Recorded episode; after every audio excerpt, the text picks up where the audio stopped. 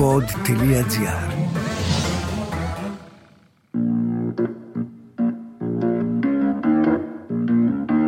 Θέλει η αρχαιότητα να κρυφτεί και η χαρά δεν την αφήνει.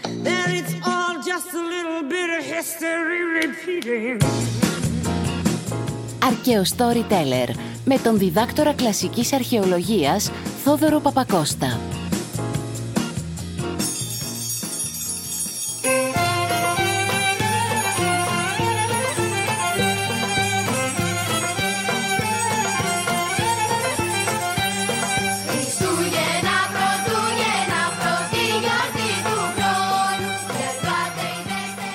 Λύστε μου μία απορία. Τι λέει το άσμα; Χριστούγεννα, Πρωτούγεννα, πρώτη γιορτή του χρόνου.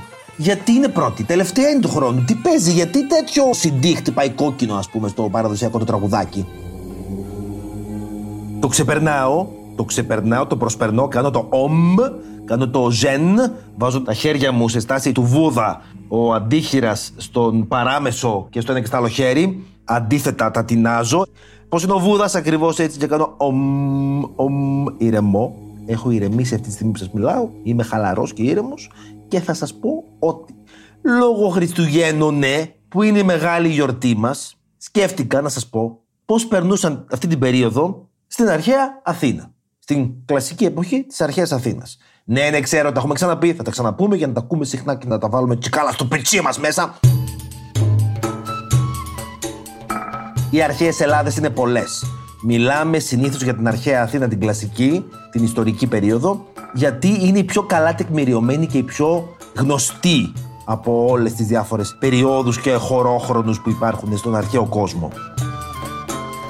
Δεν είναι ένα podcast τύπου τα Χριστούγεννα των αρχαίων Ελλήνων και τα λοιπά, γιατί εγώ αυτά δεν τα πολύ μπορώ.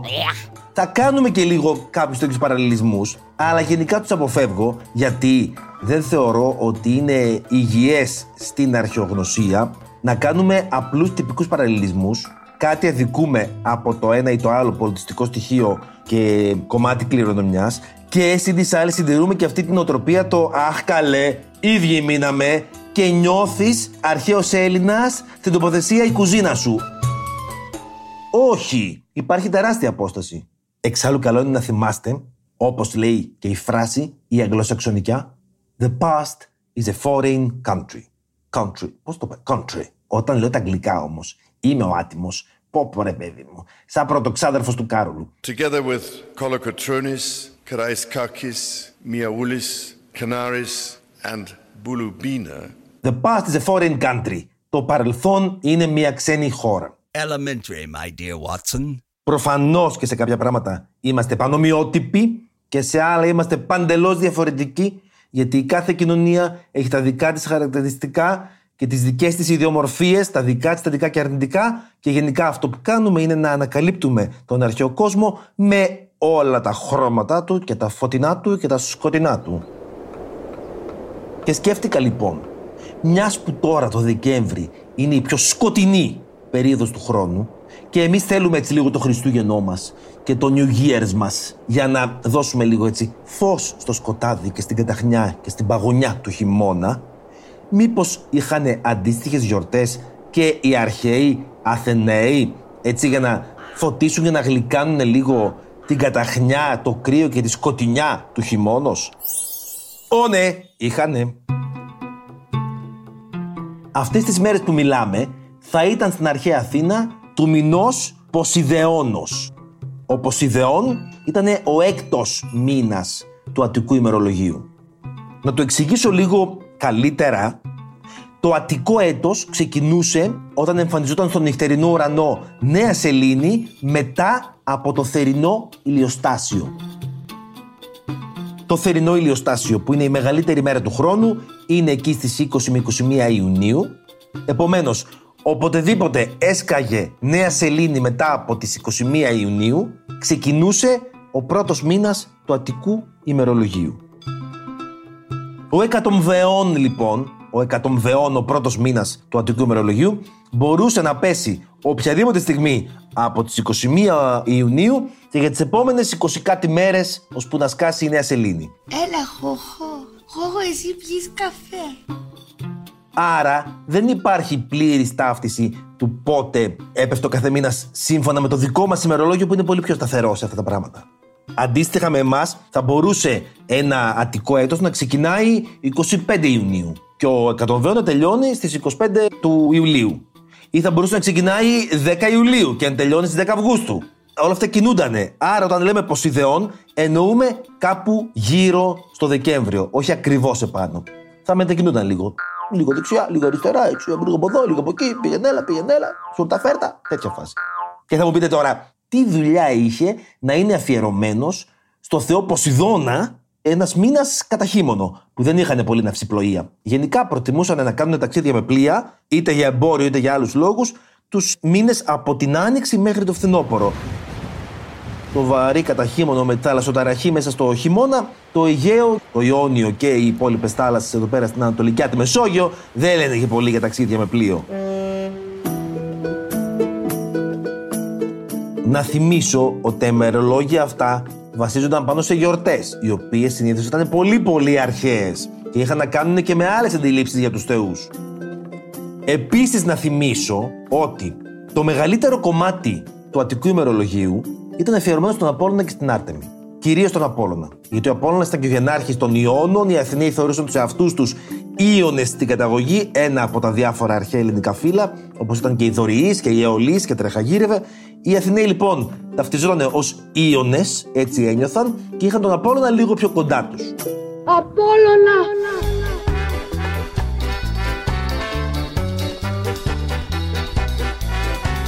Υπήρχαν όμως και οι χειμερινοί μήνες που ο Απόλλωνας θεωρητικά την κοπανούσε από Ελλάδα.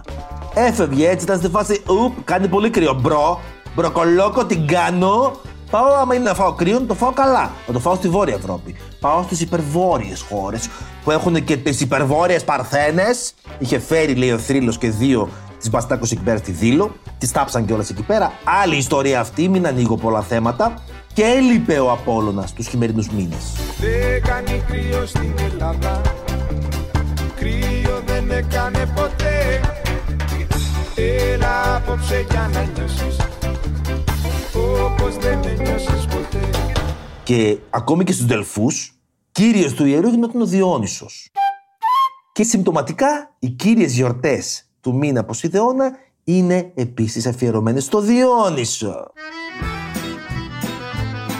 Έχουμε λοιπόν μία από τις δύο μεγάλες γιορτές. Είχαν πάρα πολλές γιορτές, παιδιά, στην αρχαία Αθήνα και όχι μόνο. Γιατί, μη σας κάνει εντύπωση, δεν είχαν Σαββατοκύριακα. What? Έπρεπε κάπως να ξελαμπικάρει το είναι σου, ρε παιδί μου. Δεν μπορείς να είσαι όλη μέρα στο χωράφι ή στη δουλειά. Δεν την πάλευες. Οι εβδομάδες ήταν δεκαήμερες στην αρχαία Αθήνα. Σε άλλα μέρη δεν ξέρουμε, μάλλον θα ήταν διαφορετικό. Άρα έπρεπε κάπως να κάνουν αργίες. Και να, και σήμερα τι νομίζετε ότι είναι ουσιαστικά καμία γιορτή δεν είναι θρησκευτική, παιδιά, επί της ουσίας; Πρόφαση είναι αυτό.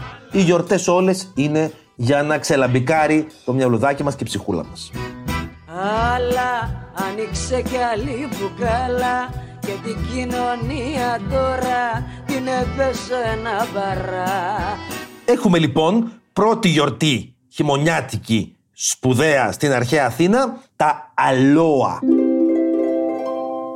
Θεωρήσανε ότι τα αλόα βγαίνει από το αλόνι και το αλόνισμα, αλλά δεν πολύ κολλάει αυτό, γιατί δεν αλωνίζεις κατά χείμωνο Δεκεμβριάτικα. Δεν έχει λογική αυτό. Άρα κάπως αλλιώς είναι η ετοιμολογία της λέξης. Δεν θα σκάσω γι' αυτό γιατί δεν ξέρω ετοιμολογικά, δεν είμαι γλωσσολόγος.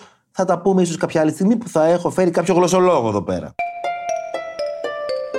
Τα αλόα λοιπόν αυτά τα περίεργα, τα αλόα η γιορτή, α, λάμδα, ωμέγα, α, τα αλόα ήταν αφιερωμένα στη Δήμητρα και στο Διόνυσο, έτσι μαζί. Γιατί ήταν και οι δύο ουσιαστικά θεοί της γονιμότητας. Στην Ελευσίνα λοιπόν, εκεί πέρα, έπρεπε να γίνει η γιορτή προς τιμήν της Δήμητρας και είχε και κολαούζο, το Διόνυσο, Μου είχε γίνει τσιμπούρι, τζερεμές Οι αξιωματούχοι λοιπόν του ιερού ετοίμαζαν το τραπέζι, ένα τεράστιο τραπέζι, με πάρα πολλά φαγητά και γλυκά και τρεχαγύρευε πάνω, όπου μαζεύονταν να κάνουν τσιμπόσε, συμπόσιο, γυναίκες. Μόνο γυναίκες και πολλές γυναίκες.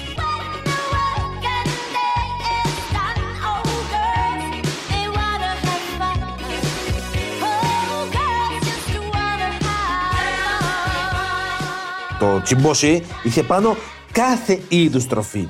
Πέρα από αυτές που απαγορεύονταν στα μυστήρια γενικά. Είχαν απαγορευμένες τροφέ. Όπως και οι Πυθαγόροι δεν θέλανε κουκιά. Στα Ελευσίνα λοιπόν δεν θέλανε τα ρόδια, τα μήλα, τα αυγά και τα πουλερικά και διάφορα συγκεκριμένα είδη από ψάρια. Δεν ξέρω πια ακριβώς. Πέρα από αυτά, όλα τα υπόλοιπα τρόφιμα που μπορούσαν να βρούνε τα αράδιαζαν εκεί πέρα. Το ωραίο ποιο είναι; Κάτι που δεν περιμένετε. Ότι τα φαγητά αυτά ήταν σε σχήμα ανδρικών και γυναικείων γεννητικών οργάνωνε. Βλασφημία είναι αυτή!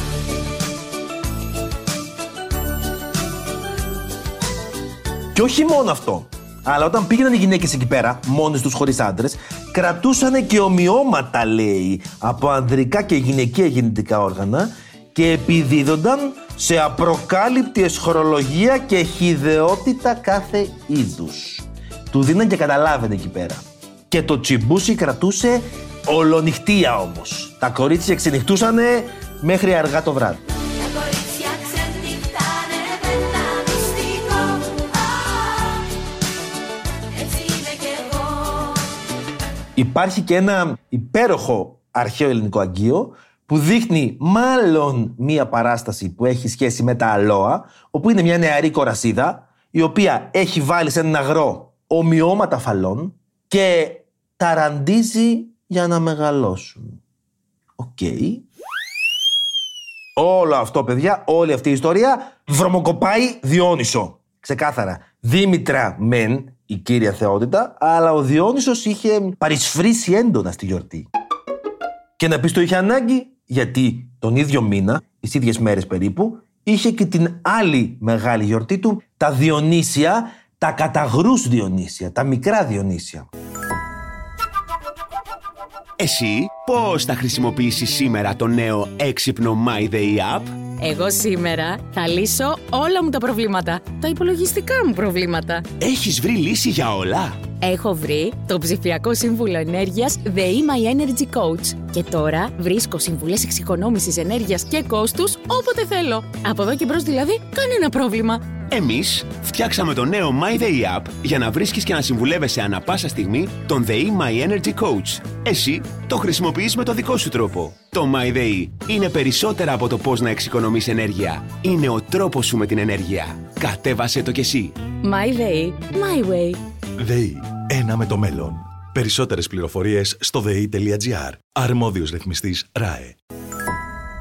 Τα Διονύσια ήταν η πιο μεγάλη γιορτή του Διόνυσου στην αρχαία Αθήνα και από τις μεγαλύτερες του αρχαίου κόσμου, που είχε δύο εκδοχές. Είχε τα μεγάλα Διονύσια ή ενάστη Διονύσια, που ήταν προς την Άνοιξη, όπου γινόταν και οι παραστάσεις οι θεατρικές. Ο κακός χαμός. Hollywood, Έμι, Γκράμι, Τόνι, όλα μαζί συγκεντρώμενα σε ένα, σε αρχαία ελληνική έκδοση, τότε που οι σπουδαίοι θεατρικοί συγγράφαροι αυτοί, ρε παιδί μου, ο Εσχύλος, ο Σοφοκλής και ο Ευρυπίδης, που μην μου πείτε δεν τους ξέρετε, θα θυμάστε. Άσε, άσε ρε που δεν ξέρω εγώ, άσε ρε που δεν ξέρω εγώ τους αρχαίους τραγικούς. Εσχύλος, Σοφοκλής, Ευρυπίδης. Άσε, άσε ρε που δεν ξέρω. Είχε πολλούς άλλους. Αυτοί οι τρεις ήταν οι κλασικοί. Πάρα πολύ ωραία. Τότε λοιπόν ήταν που γράφαν τα έργα τους και τα παρουσίασαν στον κόσμο πρώτη φορά οι τραγικοί ποιητέ, στα ενάστη Διονύσια, τα μεγάλα, που είχαν και προσκεκλημένους από τον υπόλοιπο ελληνικό κόσμο, γιατί είχε ανοίξει πλέον η ναυσιπλοεία. Τα ταξίδια με πλοία είχαν ξαναξεκινήσει και ερχόταν οι διάφοροι ξένοι προσκεκλημένοι και από τους συμμάχους και από διάφορες άλλες πόλεις να δούνε τα θεατρικά, τα μεγάλα, τα σπουδαία, τα τρανά στα ενάστη Διονύσια.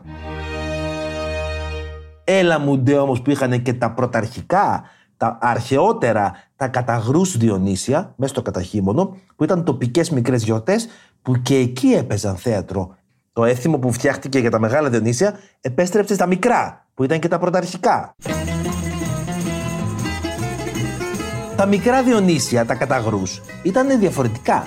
Δεν είχαν γκλαμουριά και τέτοιο. Ήταν μικρές τοπικές γιορτές που η κάθε γειτονιά και το κάθε χωριουδάκι στην Αττική τα γιόρταζε όποτε ήθελε. Και έτσι, άμα ήσουν ρε παιδί μου του γλεντιού και του κεφιού και δεν υπολογίζεις, έτσι το βρίσκεις τον καιρό, έτσι τον αρμενίζεις, έτσι λέει, δεν θυμάμαι, μπορούσες να πας και σε διάφορα άλλα Διονύσια. Του στυλ σήμερα έχει Διονύσια στον κάτω Μαχαλά. Μεθαύριο έχει η Διονύσια πάνω στον πάνω μαχαλά. ας πούμε. τέλεια, πάμε σε όλα.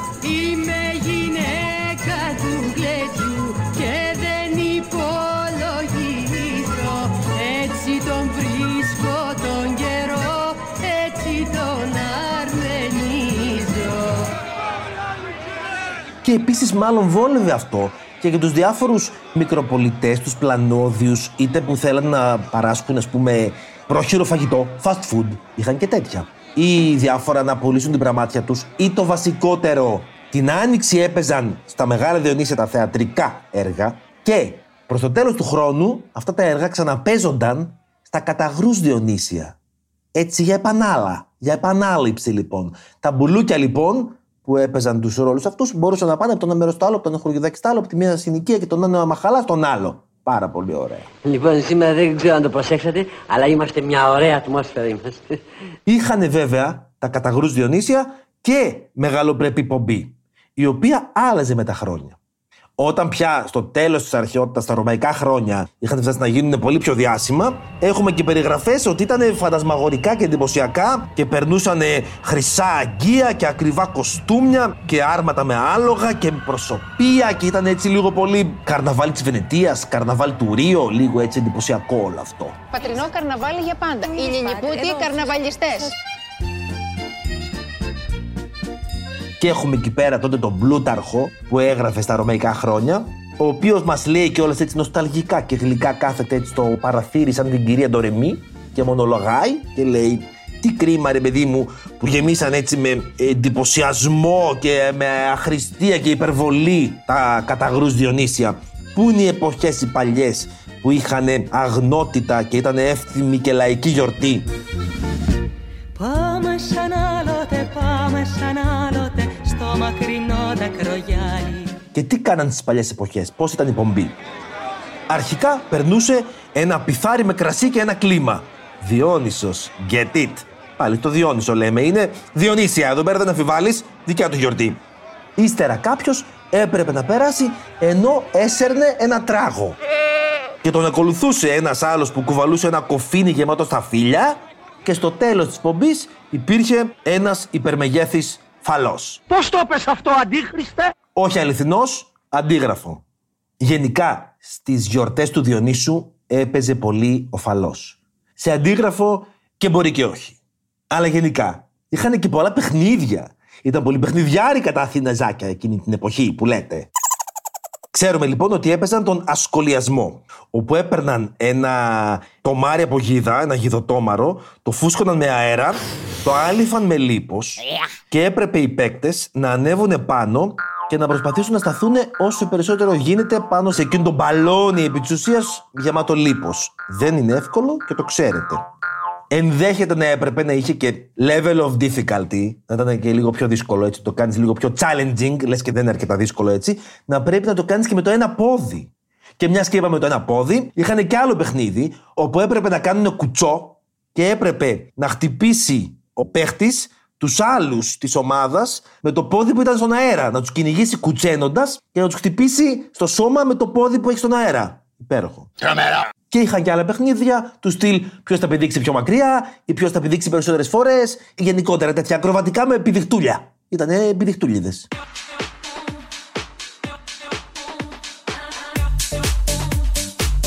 Αυτές λοιπόν οι γιορτές, οι πονηρές, οι πρόστιχες, οι βομολογικές και οι εσχορολογικές, είτε τα αλόα με το τσιμπούσι των γυναικών που δεν ξέρουμε ακριβώς τι γινόταν εκεί μέσα γιατί δεν μας σώθηκε από την αρχαία γραμματεία εφόσον ήταν κυρίως γυναικών η γνώμη των γυναικών γενικότερα και η γυναικεία πλευρά στην αρχαία γραμματεία δεν μας έχει σωθεί να τα λέμε και αυτά και τα καταγρούς Διονύσια πάλι ήταν πολύ έτσι φαλικά και πρόστιχα και σεξουλιάρικα. Και με όλη αυτή λοιπόν την ευθυμία, την ερωτική διάθεση, τη διάθεση έτσι να βγεις από τα τετριμένα, από τα καθώς πρέπει, να γλεντήσεις λίγο τη ζωή σου, να χαρείς, να γελάσεις, γιατί θα είχε και λάχανα και χάχανα εκεί πέρα. Χου, χου, χου, χου. Θα κουνούσε μία την άλλη ας πούμε, με τους φαλούς και τα εδία θα χορεύανε πάνω στους ασκούς τους φουσκωτούς με αέρα και λαδωμένους με λίπος έτσι να πέφτουν κάτω αχτυπούν τα μούτρα, το γελούσαν οι υπόλοιποι.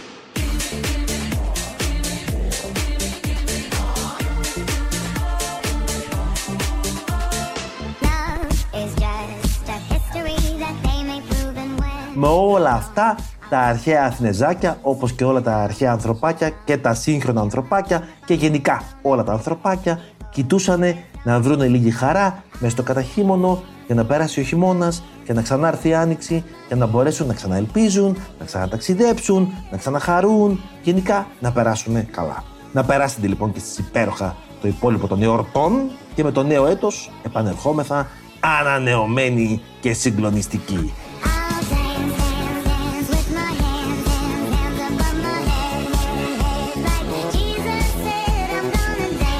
Α, και θα το ξεχνούσα. Μην φύγετε ακόμα, περιμένετε. Έχω να σας πω κάτι πολύ σημαντικό. Για μένα, αν δεν πήρατε ακόμη δώρα, γιατί κανονικά εμείς εδώ πέρα στις Ελλάδες δίνουμε τα δώρα μας την πρωτοχρονιά. Όχι τα Χριστούγεννα. Μερικοί έχετε πάθει Hollywood. Hollywood. Everybody goes to Hollywood. They wanna make it in the neighborhood. Έχετε πάθει αυτό το πράγμα λοιπόν. Ε; Και μου δίνετε τα δώρα τα Χριστούγεννα. Εσείς αγνοήστε το μήνυμα αυτό. Οι υπόλοιποι που δεν το ακούσατε αυτό το κάλεσμα, το λανθασμένο, το αμερικάνικο και δίνετε τα δώρα σας την πρωτοχρονιά, θα θυμίσω ότι είναι πάρα πολύ ωραίο δώρα τα βιβλία και άμα θέλετε τσεκάρετε και τα δικά μου, ναι OK. Okay. Αλλά επίσης να σας πω και το άλλο, ότι πλέον μπορείτε να βρείτε την εφαρμογή των Keybooks στο Apple App και στο Google Play, το Play Store, όπως το λένε αυτό, εκεί που κατεβάζετε τις εφαρμογές στα κινητά σας. Την κατεβάζετε δωρεάν και μπορείτε να κατεβάσετε για πάντα, άπαξ διαπαντός, και το δικό μου βιβλίο στο κινητό σας και οπουδήποτε άλλο θέλετε και όποιο άλλο βιβλίο θέλετε από την Keybox για να το ακούτε πάντα και για πάντα και για συνέχεια και για σταμάτητα. Άμα με αντέχετε. Δεν με αντέχω εγώ. Θα με αντέξετε εσείς. Αντέχεια! Δεν αντέχω άλλο, ρε! Anyway, καλή πρωτοχρονιά! Sidestep the little bits of history repeating.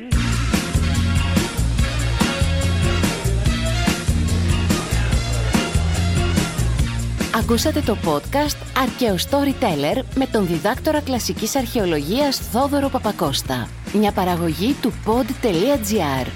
Αναζητήστε τα podcast που σας ενδιαφέρουν στο pod.gr, Spotify, Apple Podcast, Google Podcast και σε όποια άλλη εφαρμογή ακούτε podcast από το κινητό σας.